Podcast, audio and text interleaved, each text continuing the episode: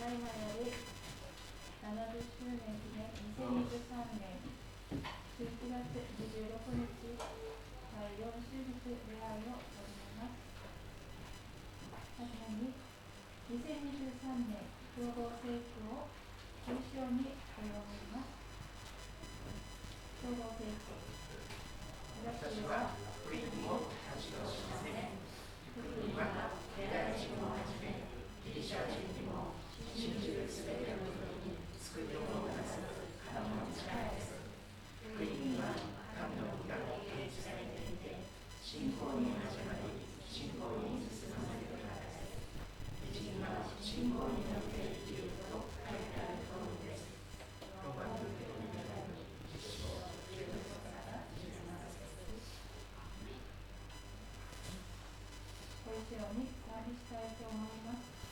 宝にかっこいいな方は、お立ちいただきまして、賛美歌、豊福は、いかなる清き神を賛美します。賛美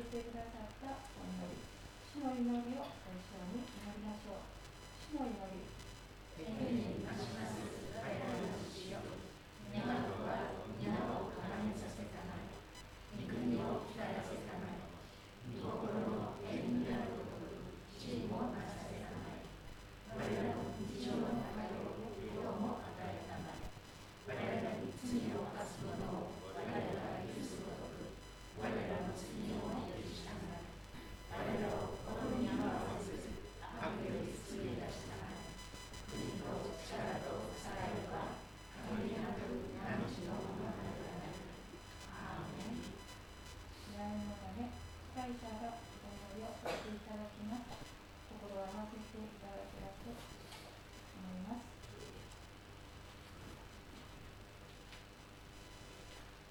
愛する天の父なる神様主の皆をあがめ褒めたたえます今年も早く11月の最後の週日その世の中こうして聖なる主の皆に集い愛する方々と共に手ありを捧げることが本当に心から感謝します愛する神様この時代一人一人が自分の心から主を愛し喜びと感謝を持って主をお願いすることができますように主を助け導いてくださり主としてくださいますようにお願いいたしますまた今日も主の御言葉を明らかしてくださる愛するこの注目先生を主は互いに祝福してくださり私たちのために準備した主の大事なメッセージを余すことなく伝えることができますように主を助け導いてくださいまた強く守ってください今日もいただくメッセージを通して私たちの信仰が成長されまた主を喜ばせる歩みとなりた平安と喜び希望の歩みを主と共に歩むことができますように主を助け導いてください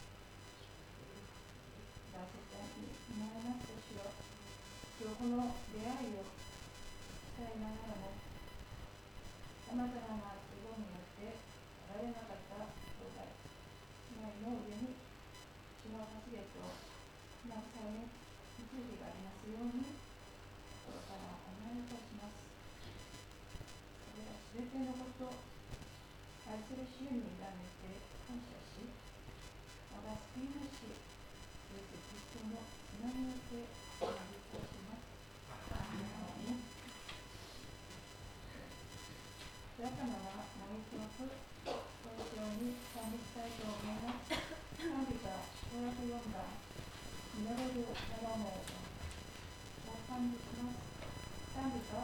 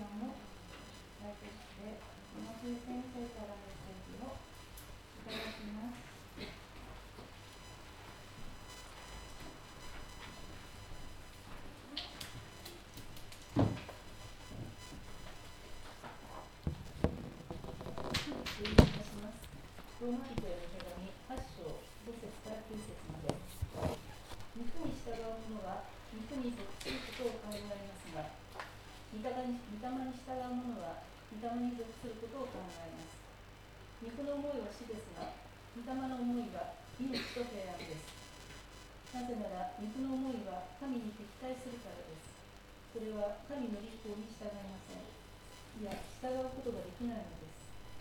肉のうちにあるもの神を喜ばせることができません。もししかしもし神の御霊があなた方のうちに住んでおられるならあなた方は肉のうちにではなく御霊のうちにいるのです。もしキリストの御霊を持っていない人がいればその人はキリストのものではありません。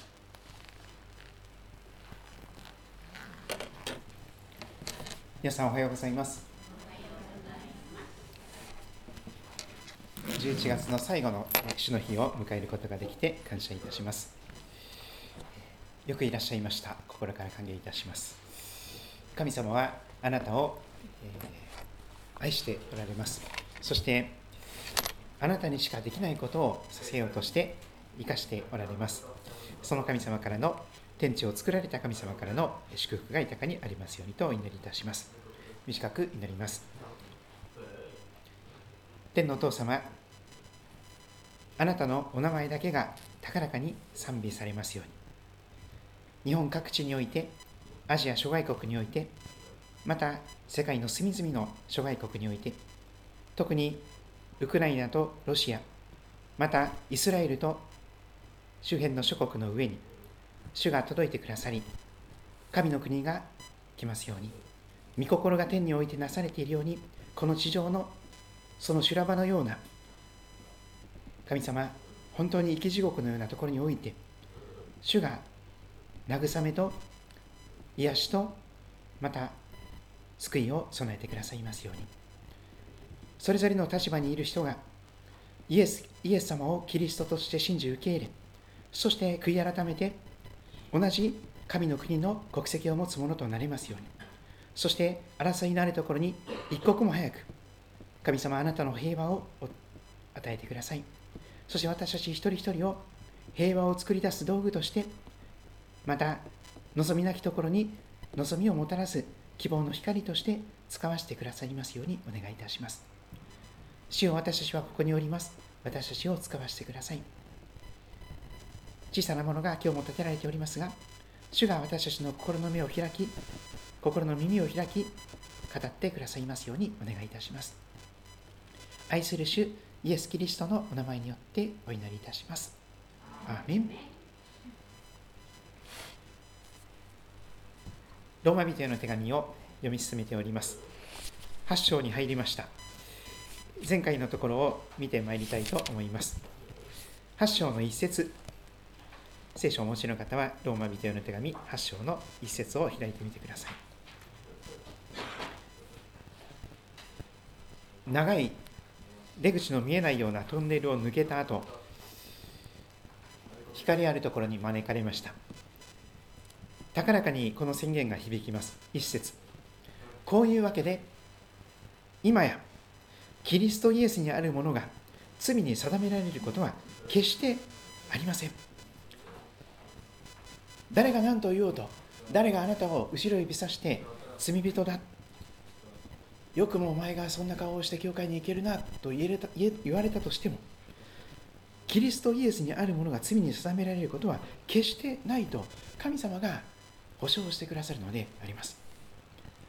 つまり行き先が決まっているということです。過去の罪も今持っている罪も将来死ぬまで犯すであろうその罪はもう一切合切含めていつお迎えが来たとしても次目覚めるところは天国。天国の国籍を持った者として神様の子供として堂々と生きることができる。その保証であります。救いの確信とも言えるでしょう。今日死んだとして次目覚めるところはどこだと思いますかとある個人伝道の、えー、質問があったりしますけれども皆さんはどうでしょうか。もしかしたら私天国じゃないかもしれないわと思ってらっしゃる方がいるかもしれません。やっぱり私ダメだしやっぱり私はあ罪深いのでダメだわ。しかしご安心ください。聖書が約束しています。キリストイエスにあるものであるならば罪に定められることは絶対にないというのです。その理由が2節3節4節以降に語られていました。なぜならどうしてなのか。キリストイエスにある命の御霊の立法が罪と死の立法からあなたを解放した。奴隷の家から死の家から解放されてもうすでに約束の地を目指す旅人の中に招かれた。かつてのイスラエルの民のようにエジプトで奴隷として使い捨ての状態であった者たちが奴隷の家エジプトから解放されて出エジプトを約束の地を向かうその旅人となった。解放されて自由の身となった。もはや奴隷ではない。そう聖書が約束しています。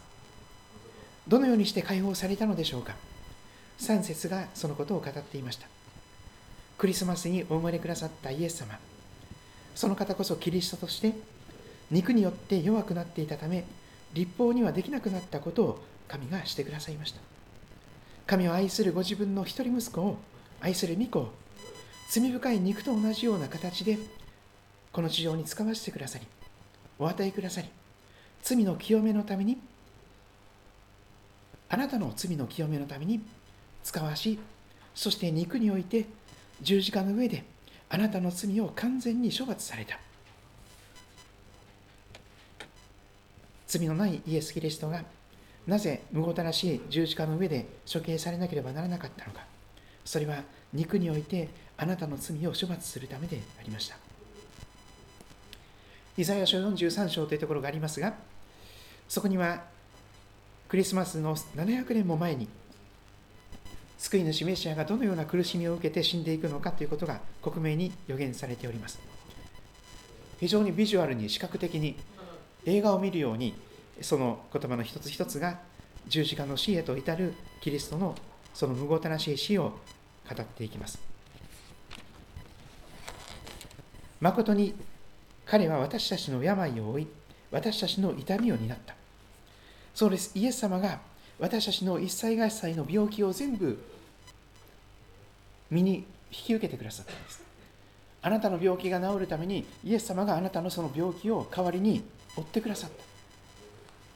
そしてあなたの痛みが癒されるためにあなたのすべての痛みをイエス様が全部背負い込んでくださった。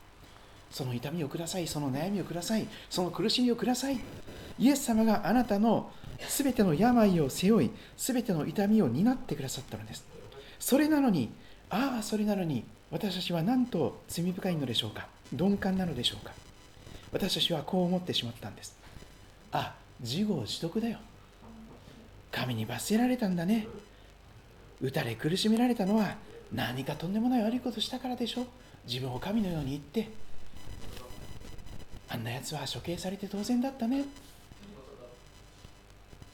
全くその十字架の意味がわからない人たちが私たちでした。私たちのために砕かれ私たちのために刺され私たちのために裁かれたにもかかわらず私たちはそれが自分たちのためだとは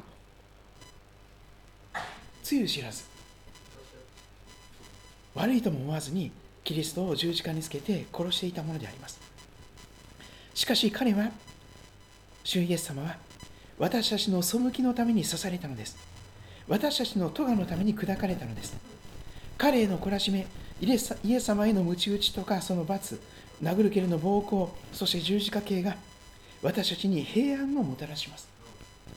その打ち傷の上に、そのズタズタに引き裂かれた血がほとばしったその打ち傷の上に私たちは癒されたと聖書は語ります。そして私たちは皆、全員羊のようにさまよってそれぞれ自分勝手な道に向かっていった。さまよっていました。みんな自分勝手に我先に我先にと目先の欲しいものに飛びつきそして自分勝手などこまでも自分勝った人生を生きていたのです。Going my way です。ちょっと盲信です。しかし主は天と地を作られた父なる神様は私たちすべてのものの罪とがを恥を過ちを全部キリストの上に負わせたのです。そのようにして肉において罪を処罰された。だからこそキリストイエスにある命の御霊の立法があなたを解放した。私はあなたを奴隷の家から解放した。あなたの神主だよ。あなたは私のものだよ。そうおっしゃってくださるのであります。どこまでも自己中心なヤコブのような私たちを神と戦って勝ったと言われるイスラエルにしてくださるのがこの聖書の神様であります。イザヤ書43章には聖書が神様からのラブレターだと言われるその根拠となるそのままの聖書の言葉が出てきます。しかしぜひ43章のイザヤ書43章の一節からのところを見ていきたいと思います。すべての人が自分勝手なヤコブです。自分の幸せのためなら人を蹴落としてでも押しのけてでも自分がのし上がっていって幸せをつかんでいく。略奪してさえも自分の欲しいものを手に入れて自分さえ幸せになれればそれでいいと考える。それがヤコブさんですがみんなの姿です。世界中の全ての人がヤコブさんなのです。巧みな言葉で人を騙してお兄ちゃんの祝福も横取りする奪い取る。人を蹴落とす者自分さえ幸せになれればそれでいいと考えるヤコブ。それは全ての人を意味します。イスラエルだけではありません。全ての国民がヤコブなのです。自分さえ良ければそれでいい。自分の国さえ良ければそれでいい。他はみんな敵だと考える。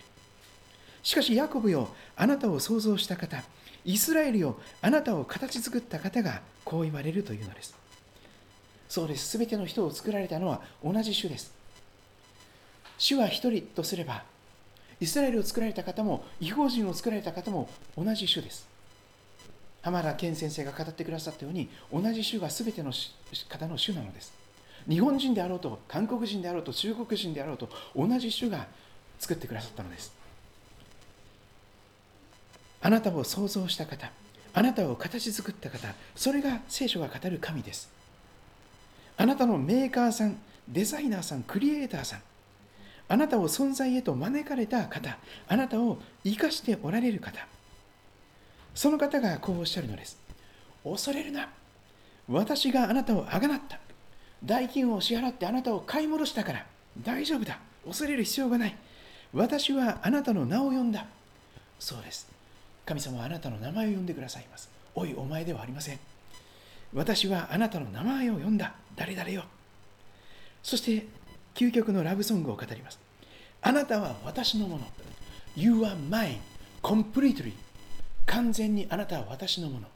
一晩だけではなくて永遠に私はあなたを愛してあなたを完全に私のものとしたよ。そうです。クリスチャンというのはキリストのものなんです。キリストのものとされたものをクリスチャンと言います。クリスチャンなのに自分のために生きているならそれはちょっとかなりずれていますね 悔い改めなければなりませんクリスチャンというのはもうすでにオーナーが神様のものになっています自分の人生ではなくて神様の人生私の体ではなくて神様の体私の人生でなくて神様の人生主人公が神様に変わった人がクリスチャンなんです。つまりオーナーが変わっています。すでにあなたのこれ私の体だから好きにしてよくないんです。クリスチャンであればそれは主の体ですから。主の聖なる神の宮聖霊の宮とされていてキリストの体なんですからそれを遊女のようにもてあそぶことは罪なのであります。あなたのものじゃないんですもはやすでに。だから健康に気を使ってしなきゃいけない。食べるもの飲むもの気をつけなきゃいけない。なぜですか？それはあなたのものじゃない。キリストのものだからです。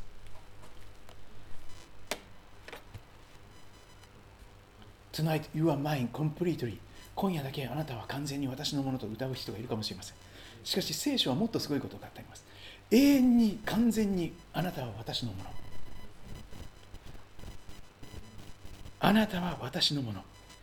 あなたが水の中を過ぎる時も私はあなたと共にいる。インマヌエルです。たとえ火の中水の中その絶対絶命のもうおしまいだもう俺の人生ここで終わりだというところにその行き止まりの路地裏に主が一緒におられるのです。あなたが水の中を過ぎる時も私はあなたと共にいる。川を渡る時もあなたは押し流されず火の中を歩いてもあなたは焼かれず炎はあなたに燃えつかない。イエス様がボディーガードとなってくださってあなたを命を懸けてかくまってくれるんです。三翼の陰にくるんでくださるんです。イエス様が丸焼けになってもイエス様がズタズタになっても囲まれているあなたは守られるんです。命が。命を懸けてあなたを守り守ってくださる方です。そうです。神様があなたは私のものというのは命を懸けても守る大切な私の愛する子供だよということです。私はあなたの神主イスラエルの聖なるもの。そうです。自己中心なヤコブをイスラエルに変えてくださるのが聖書の神様です。もはや神の愛する民にされるのであります。あなたの救い主。そうです。あなたは自分で自分の救い主にはなれません。だからこそ救い主キリストが必要なのです。だからこそクリスマスに愛する一人息子が救い主として与えられたのですその方こそキリスト救い主ですあなたを救う力のある方私はエジプトをあなたの身の後ろ金とし、クシとセバをあなたの代わりとする。私の目にはあなたは高価で尊い。私はあなたを愛している。I love you. 私はあなたを愛している。誰があなたを愛さなくても、私だけはあなたを愛している。これが聖書の神の言葉です。ラブレターです。神様はあなたを愛するあまりこんな分厚いラブレターを切々と書いてくださったんです何十人もの人を用いて1000年以上にわたって66巻のラブレター恋の文を愛のお手紙を書いてくださったその手紙をぜひ読んでくださいさあ今日のところ行く前に最後の先週ちらっとだけ読んだだけのところ4節ローマの8章の4節を見ていきましょう。パウロは順番に話を進めますので前回の4節を覚えないとなぜ今日またなんか暗闇に戻るようなことを言い始めているのかというのが意味分かりません。でもなぜキリストイエスにあるものが罪に定められることが決してないのかその理由をパウロはやはり繰り返し語ります。そうでないと私たちはまたもや暗闇に引きずり込まれてまたも出口の見えないトンネルの中に戻ってしまうんですよ。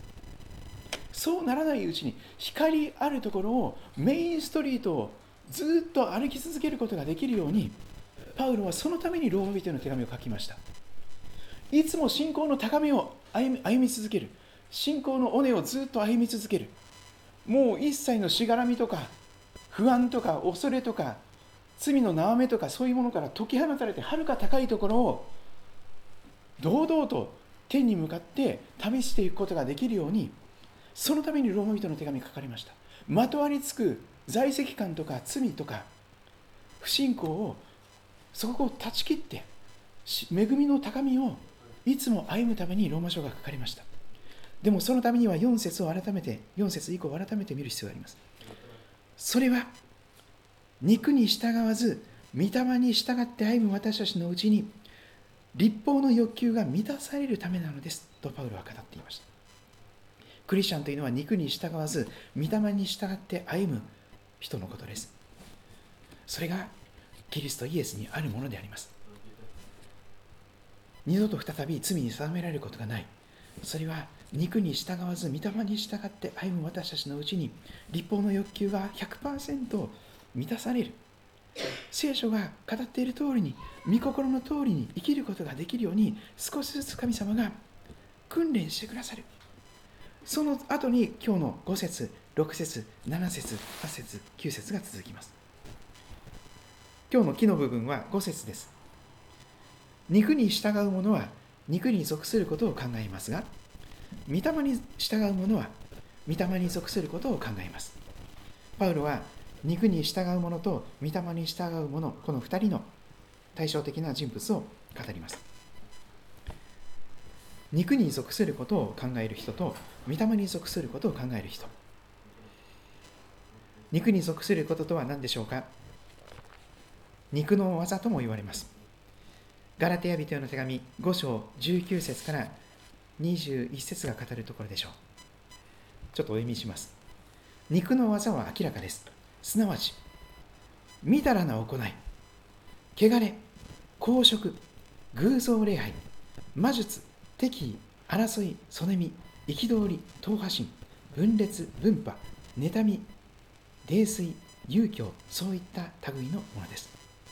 以前にも言ったように今もあなた方にあらかじめ言っておきます。このようなことをしている者たちは神の国を相続できません。肉の技というのはみだらであったり偶像礼拝であったりまあいわゆるこの世の清濁を合わせ飲んでいる状態です。妬みとか憎しみとか怒りとかお酒に酔っ払ったりとか遊びまくったりとかそういったものです。それが肉に属することです。御霊に属することとはどういうことでしょうか。続くガラティアの5章の23節24節が語る通りです。御霊の実と言われます。しかし御霊の実は愛喜び平安寛容親切善意誠実乳和自制です。このようなものに反対する立法はありません。御霊に属するものというのは愛です喜びです平安です寛容です親切善意誠実乳和自制分かっていてやめることができるセルフコントロールです。御霊の実をひっくり返すと肉に属することになってしまいます。憎しみ悲しみ不安不寛容不親切悪意不誠実頑固依存症。分かりますよね？非常に対照的な。神の国の信仰者として勝利の人生を生きている人といまだに悪魔の手先のような状態になってそして惨めな本当に生まれてこなかった方が良かったと思えるほどに惨めな不幸な人生を生きている人。この対照的な2人が出てきます。御霊に従うことのできる人と肉に従っている人。そして今日中心的に見たい6節が出てきます。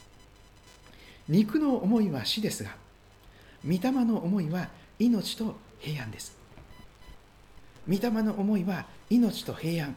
これを今日のメッセージの題としております。御霊の思いは命と平安なのです。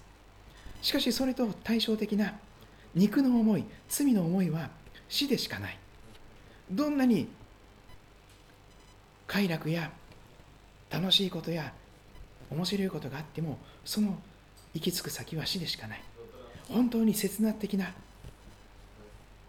ほんのつかの間の快楽でしかなくその行き着く先は死でしかない。それと対照的に御霊の思いは命と平安。それこそがクリスチャンの心の内にあふれるものであります。私もクリスチャンになる前の私とクリスチャンになった後の私もう非常にコントラストがありあります。クリスチャンになる前の私はまさに死を生きていました。生きていても死んだような人でした。本当に行き止まりの路地裏で俺の人生はもうここで終わりかな。早く死んだ方がいいかな。といつも死ぬこと死ぬことばっかり考えてました。もう太く短く好きなことをいろいろやって好きなことやってさっさと死んでしまった方がいいかな。そういう死を死につきまとわれている人生でした。しかしイエス・キリストに出会ってイエス・キリストによって心の中が全く新しく変えられた私は命と平安がいつも溢れております。命と平安です。本当にそれまでは早く死にたい早く死にたい生まれてこなかった方が良かった。そればっかりでした。でも命と平安をいただいた時に生まれてきてよかった。早く死ななくてよかった。じゃなくて生かされていて嬉しい。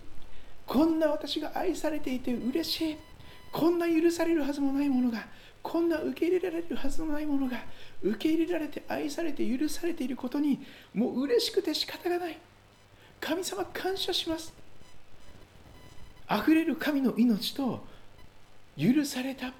あなたの罪は許されましたというその宣言が心に響いて平安があるんです。本当に喜びと平安が躍動する命が私の中に出てきてしまったのです。それがなければ牧師なんかやりませんよ。やれません。絶対やりません。お金儲かるわけじゃないしですね 本当そうですよ。もう夜中電話かかってくるわですね。もう散々いろんなこと言われるわですね。もう良いことはあまりないですよ。この世的な幸せはほとんどないと思います。家族も含めてですね。なんかもうあのこの街道も一体になってますからね。24時間職場にいるようなものですよ。皆さん経験してみてください。24時間職場にいてください。頭おかしくなりますよ。24時間仕事の電話かかってくる。夜中でも。それを続けたいと思うのはただ一つこれです。命と平安があるからなんです。もはや死というものがなくなって東が西から遠く離れているように私の罪は完全に私から引き離されたんです。そして神様があなたは私の愛する子私はあなたを喜ぶとこんな私に声をかけてくださっている。誰が私を罪に定めようとしても神が私を義と認めてくださっている。この揺るぎない命と平安があるからこそ今今日もここに立つことができております。そうでなければですね先週来たような人がまた来たら困るなとかね ありますよね。ありますよ。あります。でも私ままた来てくださいと言いました。言いました。ですからウェルカムです。また来てくださいぜひ。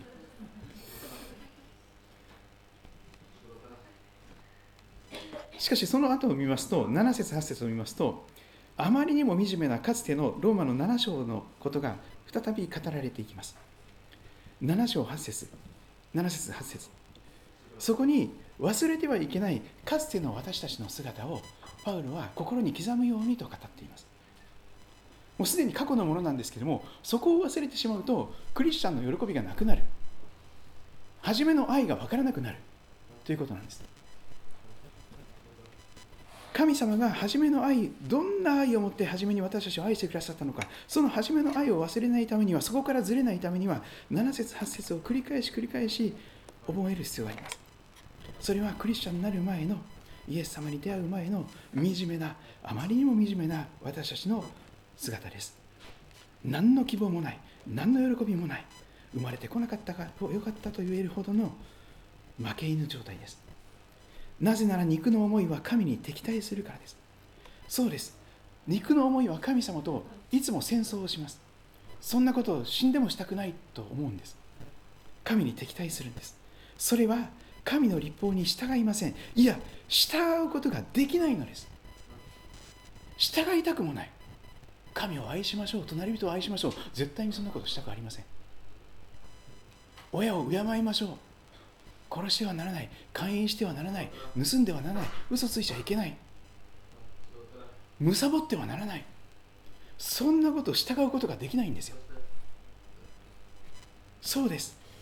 神に敵対する思いがあり神の立法にに従うことができない。つまり8節に記されている通りです。肉にあるものは神を喜ばせることができません。絶対に。肉にあるものは神を悲しませることしかできないのです。そして命と平安に転じることができない人間の無力さがここにあります。良くなりたい優しくなりたいこんな惨めな人生嫌だ。でもどう頑張ってもどう努力しても元の木阿弥。何度やってもすぐまた同じことの繰り返し。そうです。あの浜田省吾さんが切々と歌うように何度やっても同じことの繰り返しだ。俺が俺である限り。自己中心な自分勝手な私である限り何回やっても同じことになっちゃうよ。でももう一度踊ってくれるかいなんて歌うんですけども 何度やってもやっぱり別れることになっちゃうんですよ。傷つけるだけで。その惨めさです。優しくなりたいと思うのに暴力を振るってしまう。転じることができない。いい人になれない。その人間の無力さを嫌というほど聖書は語ります。なぜならそこに嫌というほど自分に完全に絶望しない限りは心を尽くして主により頼むなんてことは絶対できないからです。そうです。クリスチャンというのは四六時中心を尽くして主により頼むことを喜びとする人です。神様私はどう頑張っても自分で自分を良い人に変えることができません。分かっていて傷つけることしかできません。分かっていて怒りを爆発することしかできません。分かっていて神様の喜ばれることを何一つできません。肉にあるものは神を喜ばせることができません。パウロははっきり語っています。神を喜ばせる礼拝なんて無理なんです。もう無理なんです。絶対無理なんです。ひっくり返っても修行しても無理です。しかし今日結論が改めて出てきます。9節です。しかしこの力強いしかしがありますからローマの8章の光の中に引き戻されます。しかしもし神の御霊があなた方のうちに住んでおられるならあなた方は肉のうちにではなく御霊のうちにいるのです。もしキリストの御霊を持っていない人がいればその人はキリストのものではありません。そうです。神の御霊という存在が出てきます。神の御霊というのはキリストの御霊とも言い換えられています。同じ言葉です。神の御霊はキリストの御霊です。イエス・キリストの御霊です。そしてあなた方のうちに住んでおられるという表現が出てきます。そうです。神の御霊は私たちの癒しい暗くて汚くて臭いその内側に住んでくださるという方なんです。聖なる方が一番汚いところにお入りくださってそこに住んでくださるっていうんですよ。にわかには信じられないでしょう。でもこれが聖書の語っている救いです。どうしたら救われるんですか？心を開いてその神の御霊を受ける以外にない。自分でどう頑張っても心の中選択できないんですから。ぐちゃぐちゃのまま洗濯も掃除もできない。もうぐちゃぐちゃのまま長く生きれば生きるほどぐちゃぐちゃでもうその闇が深まっていくしかない。臭いものに蓋をしようとしてもどんどん臭いものが溢れ出てきてもう体全体がにじみ出てくるその罪深さ闇。しかし全てを全く新しく変えることのできる神の御霊という存在がここで紹介されています。しかしもし皆さんの心の中に神の御霊をお迎えしその方があなたのうちに住んでおられるなら住み込んでおられるなら全てが変わります。全てが全く新しくなります。誰でもキリストのうちにあるならその人は新しく作られたものです。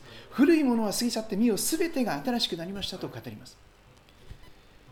神の御霊があなたのうちにいらっしゃるのかいらっしゃらないのかそれによってクリスチャンかクリスチャンでないのかということが決定的に違います。ですからもしキリストの御霊を持っていない人がいればその人はキリストのものではありません。クリスチャンでもないというのです。皆さんはどちらでしょうか？皆さんはキリストのものですか？クリスチャンですか？キリストの御霊を持っていらっしゃいますか？キリストの御霊が神の御霊があなたのうちに住んでいらっしゃるでしょうか？悪魔はここを攻めてきます。そんな汚れたお前さんの心の中に精霊なる神様が清い神様が住み続けるわけがないだろうと嘘吹いてくるんです。でも違います。聖書はそんな汚い心の中に神様は住み続けてくださるんです。それがインマネイルと言われるイエス様の御霊なんです。神の御霊はどんなに汚れていてもどんなに闇が深くてもどんなに臭いところでもそこに喜んでお入りくださってそして制御不能になっているあなたの心の中をすべを収めてくださってきれいに大掃除してくださいます。きれいに洗濯してくれます。漂白剤もつけてですね。もうこびりついても心のひだにこびりついた何十年にもかけてる。こびりついたその憎しみ怒り敵殺意やり場のない怒りストレス。全部きれいに上がり流してくれます。本当です。もうすっきり爽やかになります。あの苦々しい思いは一体どこに行ったのか。あの忘れようとしても忘れることができなかったあの人にあんなことされたとかあんなこと言われたとかっていうそのもういつも割れたガラスのコップをいつも握りしめて思い返しているようなもうまた思い出して腹を立てているようなそういう心がスーッと軽くなるんですよ。そんなことありましたっけ？っていう世界になるんです本当に。神が苦々しい思いを忘れさせてくださるんです。ヨセフさんという人が出てきます。旧約聖書の創世記に。あのヤコブさんの一人息子ですね。でも一番末っ子であまりにも偏愛されてエコひいきされてヨセフさんだけ可愛がられたのでお兄ちゃんたちはもうみんなジェラシーで嫉妬してヨセフさん殺されそうになるんですね。で結果的にエジプトに売り飛ばされてしまいます。兄弟に。それでヨセフさんは奴隷としてエジプトに売り飛ばされて散々な目に遭うんです。でも主がヨセフさんと共におられてヨセフさんの忘れようとしても忘れられなかったその苦々しいお兄ちゃんに売り飛ばされた。お兄ちゃんに殺されそうになった。その心の傷を神が忘れさせてくださっていくんです。本当の癒しはここにしかありません。イエス・キリストだけがあなたの心の深いところの傷をそのトラウマを癒すことのできる方です。それは精霊としてあなたのうちに住んでくださる方です。神の御霊はキリストの御霊であります。そしてその方は内住のキリストうちに住んでくださるキリストと言われます。それが精霊聖なる神の霊です。単なるエネルギーとか力ではなくて三位一体の神の神ご自身の霊です。父なる神様子なるイエス様そして聖霊なる神様。聖霊なる神様も神様なんです。単なるエネルギーとか力ではありません。三位一体の神の神ご自身の御霊です。その神の御霊が御霊があなた方のうちに住んでおられるならあなたはもうすでに御霊のうちにいる。あなたはキリストのもの。そしてあなたの心の中にいつでも命と平安を神様はあふれるほどに注いでくださるというのであります。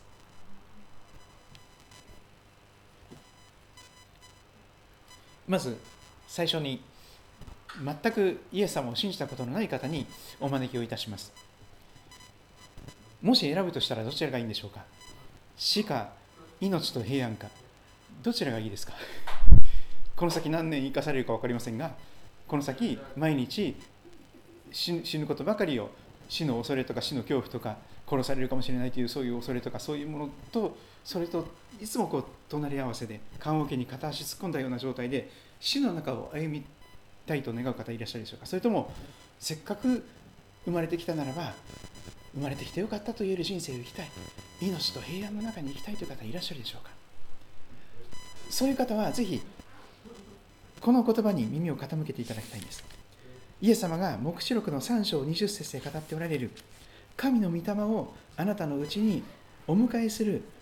キリストご自身をあなたのうちにお迎えするお祈りの招きです。黙示録3章20節。今水曜日の聖書と祈り会ではヨハネの黙示録を味わっておりますけれどもやがて3章20節が近づいております。そこにはこんな約束の言葉があります。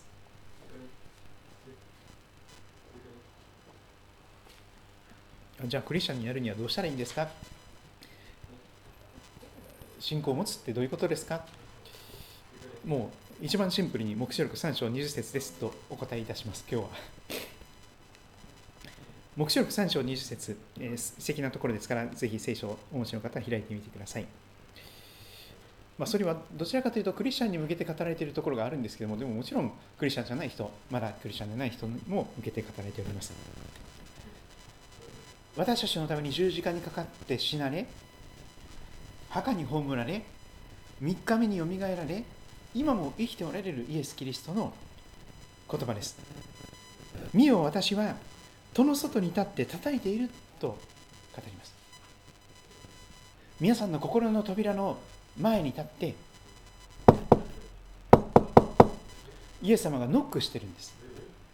小坂忠先生が「ノック」という歌を作っていましたけども。素敵な歌ですよね。イエス様があなたの心の扉の前に立ってノックされてるんです。そのノックの音聞こえますか？今も生きておられる復活されたイエス様があなたの心の扉を叩いているその音が聞こえるでしょうか？見よ私は戸の外に立って叩いているよ。あなたの心の扉を。誰でも私の声を聞いて戸を開けるならこれが唯一の条件です。自分で頑張って心の選択をしてからでそれは無理ですから。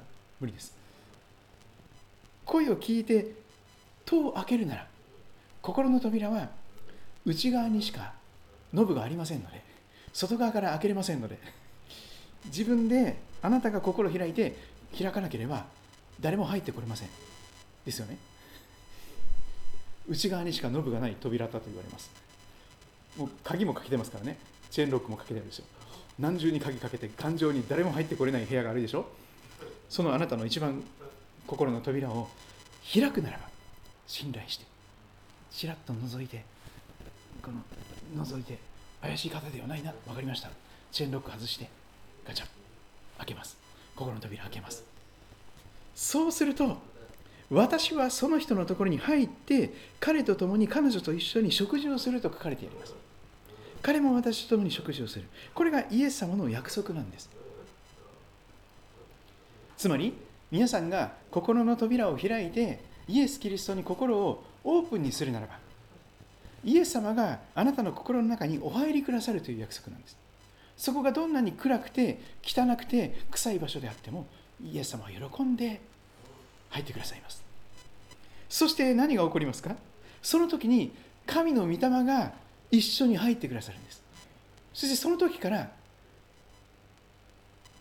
永遠にあなたの心の中は神様が住んでくださる場所になります。イエス様がお住まいになる場所。神の神殿。精霊の宮になります。それが私たちの体になります。でイエス様は何をしてくださるのか。心の中の大掃除をしてくださいます。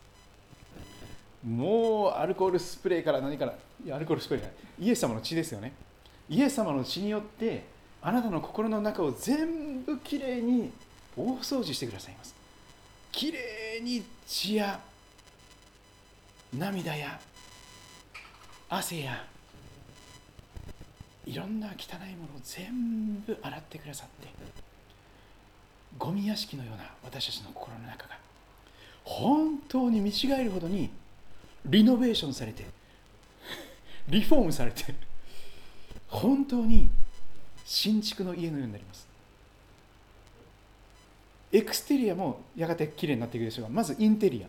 内側が本当に別の部屋かと思うほどにもうきれいになります。ピカピカに。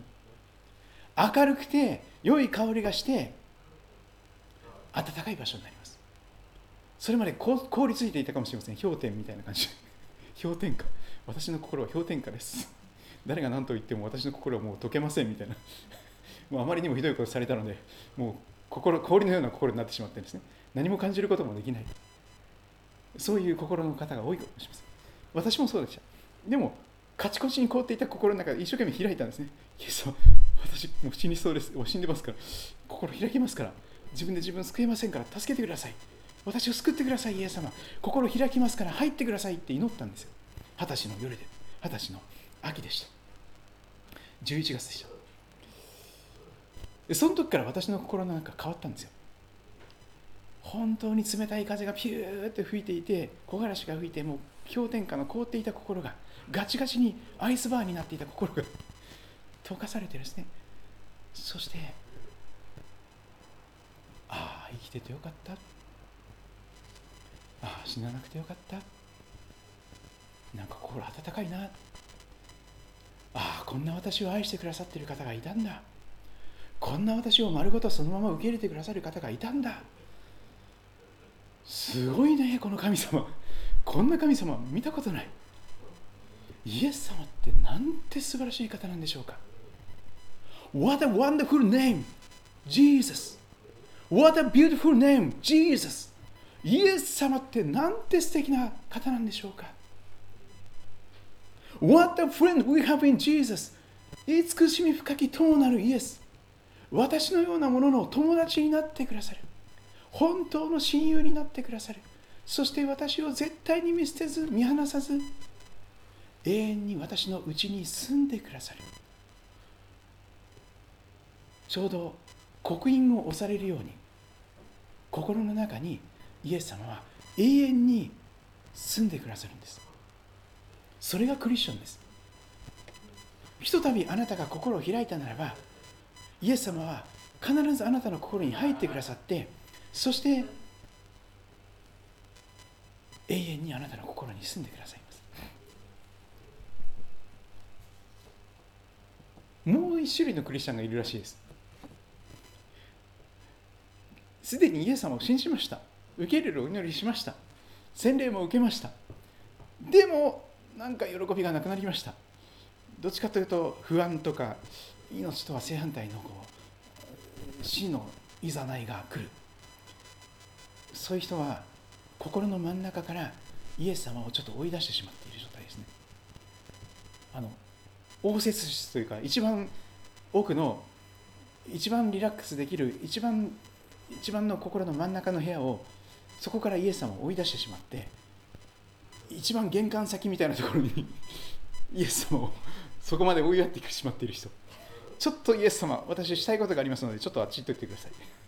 ここ立ち入り禁止空気ですカチャ。そういうクリスチャンが時々いるんですよね。せっかく心の中にイエス様を迎え入れたのに心の中で一番大事な部屋をロックアウトしてイエス様をそこから強制立ち退きしてしまう人。ここ入ってこないでください、イエス様。絶対に入ってきてはいけません。見てもいけません。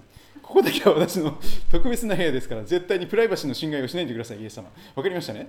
立ち入らないでくださいね。立ち入ったことを聞かないでください。しかし、たとえあなたがそのようにやっても、すでにイエス様はその心の中をご存知です。全部知られています。ですから隠す必要もないし、もう今更開き直るあのあのいい格好する必要もないんです。全部心をオープンにして本音でイエス様に向かえばいいんです。あの詩篇のように本音の祈りをすればいいんですよ。本音の祈り。例えばですよ。本当に憎たらしくて仕方がない人がいたら神様この人を裁いてくださいって祈るでしょ。神様私に代わってこの人を何とかしてあげてください。まあ、祝福してくださいとなかなか祈れなくてもですね。あのでとにかく神様に何とかしてくださいと祈りますね。でもダビデはもっと素直に祈ってますよ。その自分に対して攻撃してくる人がカタツムリのように解けますようにとかね。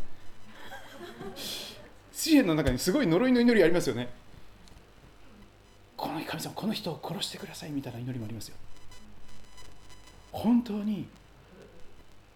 でもイスラエルを祝福する者を私は祝福しイスラエルを呪う者を私は呪うというのですから恐ろしいほどの祝福なんです。諸刃の剣なんです。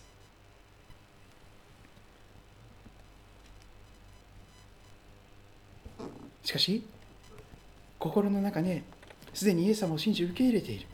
精霊を受けている。でもまだ心の真ん中を明け渡していない。それに気づいたならば気づかされたならば自分がその座の中心から降りてイエス様を心の王座にお迎えする。聖霊なる神様のご支配の御手に委ねる。委ねるんです。聖霊に満たされるためには委ねなければなりません。手放す必要があります。運転で分かりやすいですね。車の運転。自分でハンドル持ってですね好きなところにハンドル切りますね。これは自分勝手な生き方を象徴しています。イエス様を助手席にお迎えします。そしてイエス様が私たちの手を握ってくださって力抜いてください。リラックスしてください。イエス様が手を握ってくださってハンドルを切ってくださるんです。私たちはあの力抜いてないとダメなんですね。多分こういう感じが本当のクリスチャンだと僕イメージしてるんですとにかく私自身がハンドル握ってるんです自分の人生ですから。でも力を抜いてイエス様にのハンドルに任せてる委ねてる状態。あたかもイエス様がハンドルを握っていただいているような状態です。これが御霊に満たされる秘訣です。手放すんです。全部任せるんです。自分自身を全部一切合切。自分の将来も自分の命も自分の健康も全部お任せする自分の家族のことも子供のこともお母さんやお父さんのこともおじいちゃんおばあちゃんのことも会社のことも全部お任せするんです。自分でこうしなきゃああしなきゃって頑張らないんですよ。頑張っちゃだめです。肩こるだけですから。もう首動かせないぐらいに肩こってですね。もうガチガチになりますから。そうじゃなくてですねリラックスして力抜いてください。そしてイエス様がこっち行きましょうねって右に行ったら分かりました。こっち右に行くから。イエス様が左に行きましょう。分かりましたそっち。オベイ聞き従う。素直さが必要です。柔らかい心が必要です。自分よりもイエス様の方が頭がはるかに賢い方だ。私が考えている以上にイエス様はベストウェイ最善の道を知っておられる。私は全部お招かせしてこれからの人生イエス様が私の人生を導いてください。それが心の王座を明け渡して心の王座にイエス・キリストを精霊を迎えるということになります。手放している状態明け渡している状態です。これが精霊に満たされる条件です。そうでなければ精霊に満たされることはありえません。精霊に満たされたならばその時初めて失われていた一時的に失われていた命と平安があふれてきます。それをぜひ体験してほしいんです。それがペンテコステなんですよ。何十年信仰生活していたとしても心を明け渡していなければペンテコステはあなたに起こりません。どうしたらあなたのペンテコステが起こるんですか？心の王座を明け渡すんです。手放すんです。お金も全部手放すんです。預金通帳も。命さえも全部神様に任せるんです。私のものは神様全部あなたのものですと全部神様にお捧げするのです。自分自身でさえも。それが霊的な礼拝なんです。あなたの心の中心に何が誰がいらっしゃいますか？もしかしたらブラックフライデーにごまかされて 何か欲しいものがですね あなたの心の真ん中に占めているかもしれません。でもその時にはぜひあのイエス様にその座を譲っていただきたいのです。愛する人がその座の中心を占めてるかもしれません。あなたの愛する娘さんとか息子さんとかお孫さんとかです。ね でもそうすると相手に振り回されるだけですからね。それはやめた方がいいです。大切な人を中心に置くのでもなくイエス様だけを心の中心に置くイエス様を座の中心に置いた人生。キリスト中心の心。そこから毎日がペンテコステが始まります。その時に本当に神の平安と命を体験することができるのであります。実にイエス様はそのためにこそクリスマスに真っ黒な家畜小屋に住んでくださり真っ黒な私たちの心の中に来てくださるためにこそそこに住んでくださるためにこそクリスマスに家畜小屋で生まれてくださったわけであります。お祈りいたしましょう。それぞれご自分の言葉で祈る時を持っていただけたらと願います。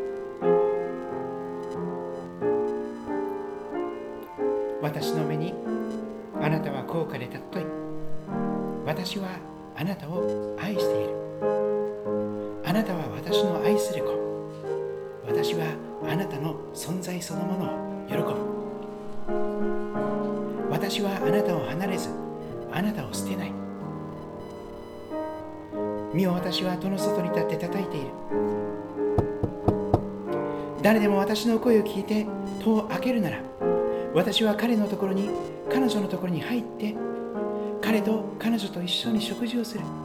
そうです。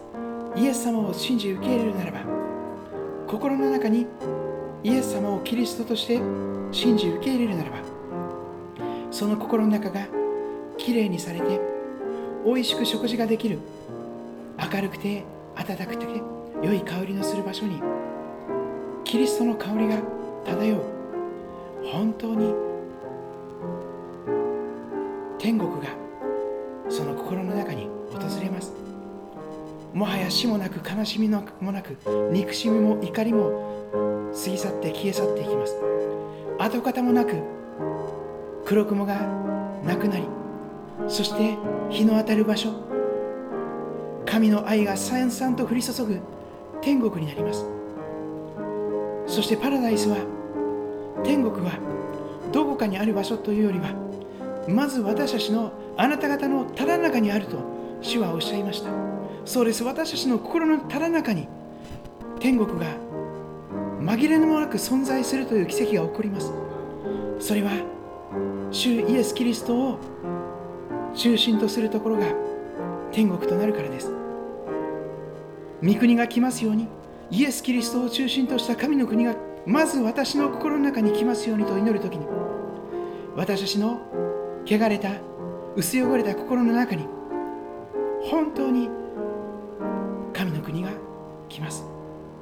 神の国は飲み食いのことではなく本当に主よ命と平安にあふれたものです。どうぞ主よ新しく始まった1週間イエス様と一緒に聖霊なる神様と一緒に恵みの高値をそこから再び引きずり落とされることなく毎日いつも恵みの高値を歩み続けることのできる私たちとなりますように。まとわりつく不信仰や罪のいざないから私たちを守ってくださり私たちを試みに合わせないで悪からお救いくださりそして死を信仰によって圧倒的な勝利者として死に至るまで忠実に神様熱くもなく冷たくもない信仰ではなくて本当に熱い信仰を持って世の光として置かれた場所で世の光として光り輝くことができますように。置かれた場所でその血を死の塩として塩気を失うことなく世の中の腐敗を防ぎそして上かきを与え私たちを通して一人でも多くの人がイエス様を信じ受け入れそして天国の前足を神の国の国籍を持つことができるものとなりますように。私たちを祝福のもといとして精霊で満たし使わせてくださることをお願いいたします。主を感謝します。愛する主イエス様のお名前によってお祈りいたします。アーメン。